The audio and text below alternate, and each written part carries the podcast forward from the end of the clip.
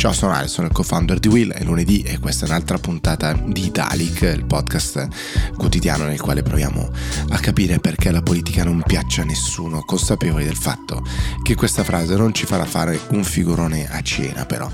Oggi parliamo di che cosa non c'è sui giornali di oggi e in parte soltanto di quello che invece c'è. Che cosa non c'è? Non c'è, eh, l'ho cercato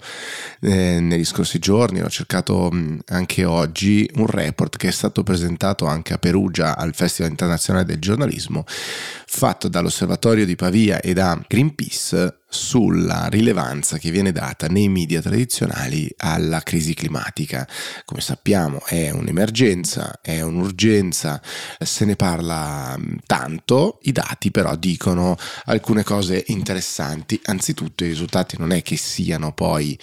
così straordinari eh, per molti dei eh, quotidiani e dei telegiornali che sono stati analizzati. Che cosa dice allora questo report? Ovviamente ci sono tantissimi numeri, vengono analizzati eh, i quotidiani per circa un anno, quasi tutto il 2022 giorni alterni. Eh, se si vanno a guardare la rilevanza della crisi climatica, in alcuni dei grafici, nei quotidiani analizzati che sono Avvenire, il Corriere, Sole, Repubblica e la Stampa, eh, la crisi climatica è centrale nel 34% dei casi per avvenire, nel 23% dei casi per il Corriere e nel 30% per Repubblica e Stampa, circa 31,8-33 26,8 invece per il Sole. È solo una citazione nel 46,8% dei casi del Sole, il 55% dei casi di Corriere, 48% per la Repubblica, 43% di Avvenire e eh, marginale nel 22% dei casi per avvenire, 20% il Corriere, 26% il Sole, insomma 19-17% per Repubblica e Stampa, quindi ci sono come dire solo citazioni o comunque eh, ambiti marginali per la crisi climatica e fa una prima pagina. La crisi climatica solo nel 15% dei casi di avvenire, il 9% del Corriere, il 10% del Sole, il 18% di Repubblica e il 19,8% della Stampa ovviamente poi bisogna stare molto attenti a quello per cui diciamo, viene trattata la crisi climatica all'interno di questa analisi perché naturalmente in moltissimi dei casi è stata condizionata dalla crisi energetica che c'è stata e quindi si parlava di clima ma si parlava principalmente di energia e poi in occasione di alcuni momenti salienti, quindi di cose che sono già notiziabili, eh, la crisi per la siccità che c'è stata e poi ad esempio nei momenti della conferenza di, di COP. Ecco, questi sono i momenti principali, diciamo, nel quale eh, si è parlato di crisi climatica e quindi già guidati dall'attualità e molto poco si parla invece delle cause della crisi climatica stessa. C'è l'analisi anche dei ehm, temi ambientali nella campagna elettorale per le politiche del 2022. I 14 principali leader italiani alla guida delle liste candidate alle elezioni politiche hanno rilasciato poche dichiarazioni in materia di ambiente, il 10,2% su 923 post di Facebook complessivamente pubblicati, l'11,9% su 437 dichiarazioni complessivamente rilasciate nei TG e il 20% su 252 dichiarazioni nei programmi TV.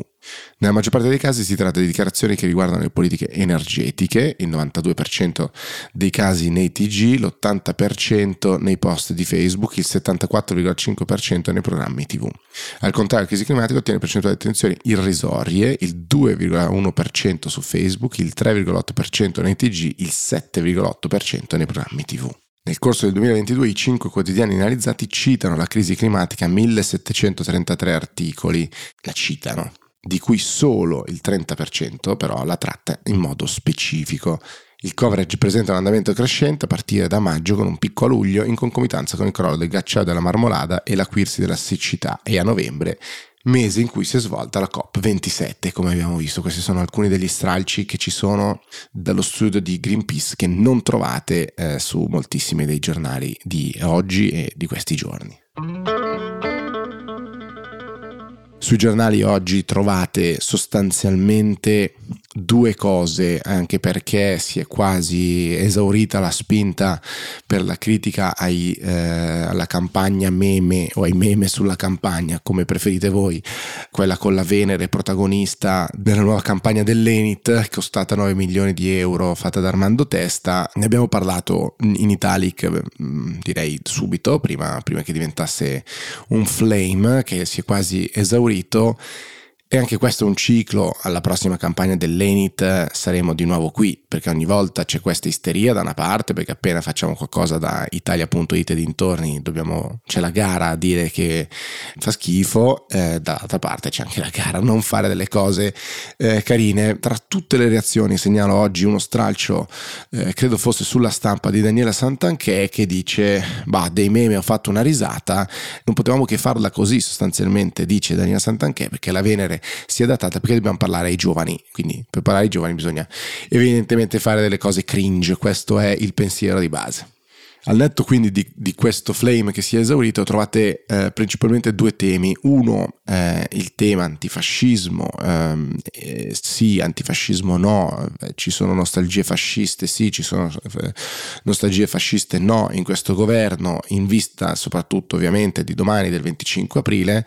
Eh, trovate tantissimi interventi da Letizia Moratti che suggerisce di fare del, del 25 aprile il nostro 4 luglio come per gli americani, di ripartire dalla storia delle valli liberate dai partigiani una a una. Eh, trovate diverse dichiarazioni di tantissimi esponenti, c'è una lunga intervista a Luciano Violante, già presidente della Camera eh, in passato con il, con il centro-sinistra, che dice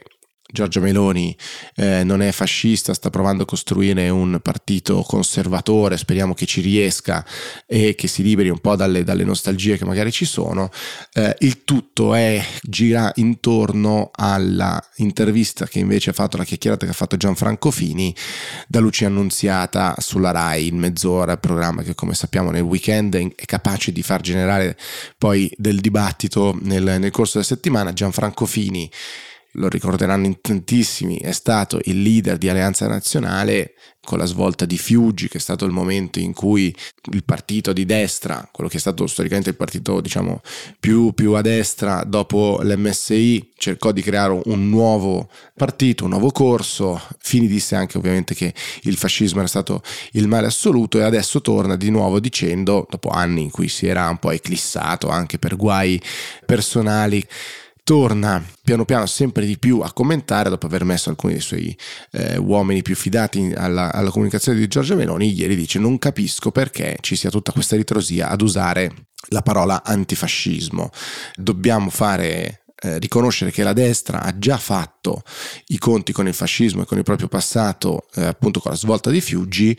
usiamo questo aggettivo importante, andiamo oltre, basta con queste, con queste nostalgie, con queste posizioni un po' traballanti al proprio interno, Giorgia Meloni sia più netta nelle proprie posizioni. Ogni anno, ogni anno siamo, siamo sempre qua nel, nel primo 25 aprile per Will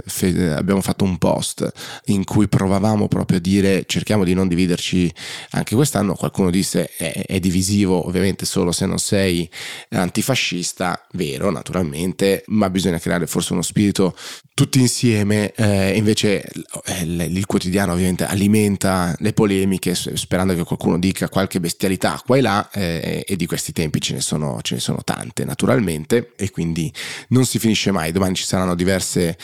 celebrazioni e ci sono anche musei gratis, dice il ministro San Giuliano. L'altro grande tema che invece trovate sui giornali, eh, beh, grande tema, mi sembra forse di elevarlo eccessivamente. L'altro tema che trovate sui giornali è la nomina di Di Maio come inviato speciale per il Golfo. Ora, eh, Luigi Di Maio, leader del Movimento 5 Stelle,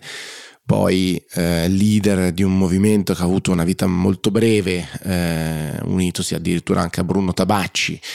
eh, che direi forse abbastanza simbolo di quella politica che il Movimento 5 Stelle antelitteram della prima fase voleva scacciare, distruggere, allontanare eh, e poi non rieletto alle ultime elezioni politiche. Da lì anche lui in allontanamento, cancellazione dei social, eccetera, e adesso arriva questa investitura sostanzialmente perché il rappresentante per gli affari esteri europei dice Di Maio è il candidato ideale. apriti cielo, si, ovviamente parte la, la, polemica perché un governo di centrodestra che si è poi allontanato da Di Maio dice non è adeguato, non va bene, assurdo che venga nominato uno così e il centrosinistra dice contestate solo perché non è dei vostri. Questo credo che sia abbastanza emblematico di quello che succede nella politica e nel racconto della politica che c'è quotidianamente, perché nella continua tattica, nella continua necessità di dover attaccare il mio nemico e cambiare posizioni solo perché oggi il mio nemico è un po' cambiato, poi ci si perde. Di Maio, che ha governato con la Lega, come ricorderete, nel governo cosiddetto giallo-verde, adesso è attaccato dalla Lega, quindi dai suoi ex amici, come inadeguato. Eh, dall'altra parte oggi sono quelli del PD che attaccavano Di Maio perché è incompetente, perché eh, non aveva fatto nulla nella sua vita, perché gli facevano i meme contro perché non era laureato, adesso invece dicono eh, che, che, va bene ed è vittima della censura politica del, del governo, che ha un colore opposto al suo. C'è un'intervista a Irene Tinagli, ex eh, Siamo Europei, quindi diciamo Calenda, poi consolidata, è rimasta nel PD e non ha seguito Calenda in azione, che sappiamo quanto il mondo Calenda abbia fatto dire, una dura battaglia contro Di Maio, le sue eh, debolezze forse nel, nel curriculum, eccetera, e invece le viene dato un virgolettato nel titolo e poi invece molto più debole nell'intervista, ha le capacità per fare sostanzialmente, quindi contestato solo perché il governo non è del, del colore politico di, di, Di Maio, poi nel, all'interno invece è più sfumata la posizione, non è così forte diciamo sul passato di, di Luigi Di Maio, ma dice ha fatto il ministro degli esteri, quindi insomma eh, ne saprà qualcosa delle, delle relazioni ed è sicuramente nell'ordine delle cose che sia di fatto un ex politico, quindi qualcuno che è arrivato dopo eh, i suoi eh, diciamo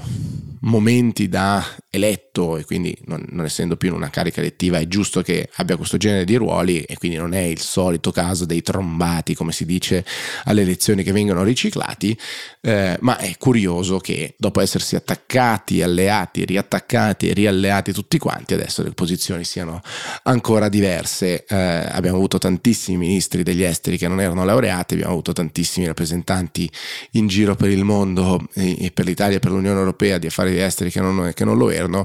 Luigi Di Maio ha un eh, curriculum eh, diciamo personale magari non folto per quello che non sono le esperienze all'interno di istituzioni, la vita però gli ha permesso anche di fare grandi esperienze all'interno di istituzioni, da vicepresidente della Camera a ministro di più ministeri anche contemporaneamente, oltre al Ministero degli Esteri, quindi eh, la domanda forse è quali sono i criteri che poi chiediamo anche a livello nazionale, visto che poi li chiediamo quando ci sono incarichi diversi. Queste sono un po' le polemiche che trovate in questi giorni, chissà quanto durerà quella su Luigi Di Maio, l'ultima volta era durata pochi giorni e poi era svanita temo che farà la stessa fine anche oggi.